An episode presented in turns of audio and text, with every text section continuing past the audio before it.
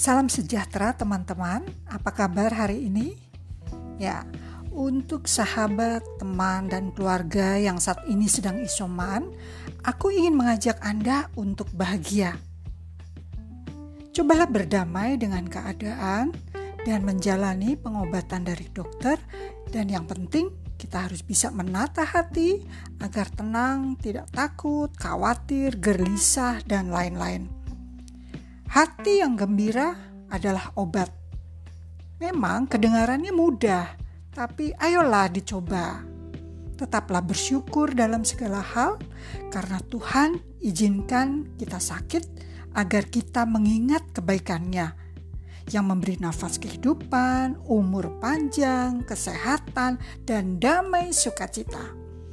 Nah, teman-teman, ada empat hormon kebahagiaan apa aja sih? Yang pertama, dopamin yang dikenal dengan hormon perasaan baik, yaitu dengan makan enak, tidur cukup, olahraga, dan meditasi. Selain itu, ada hormon oksitosin atau yang disebut dengan hormon cinta. Apa yang dilakukan? Yaitu dengan kita berpelukan, berbagi cerita, main dengan hewan peliharaan, dan melakukan kebaikan-kebaikan. Hormon endorfin. Nah, kalau yang ini dikenal sebagai pereda nyeri alami tubuh. Gimana sih caranya? Ya, yaitu dengan tertawa, mendengarkan musik, makan coklat, nonton film, wah asik sekali ya. Dan yang terakhir adalah serotonin berperan mengelola suasana hati. Apa yang harus dilakukan? Sebetulnya gampang kok.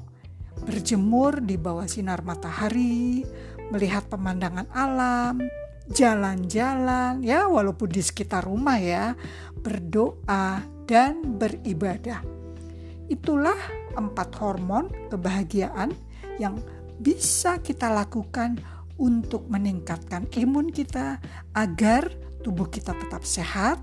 Dan buat teman-teman dan saudara-saudaraku yang saat ini sedang isoman, ayo kita semua harus sehat dan pasti sembuh.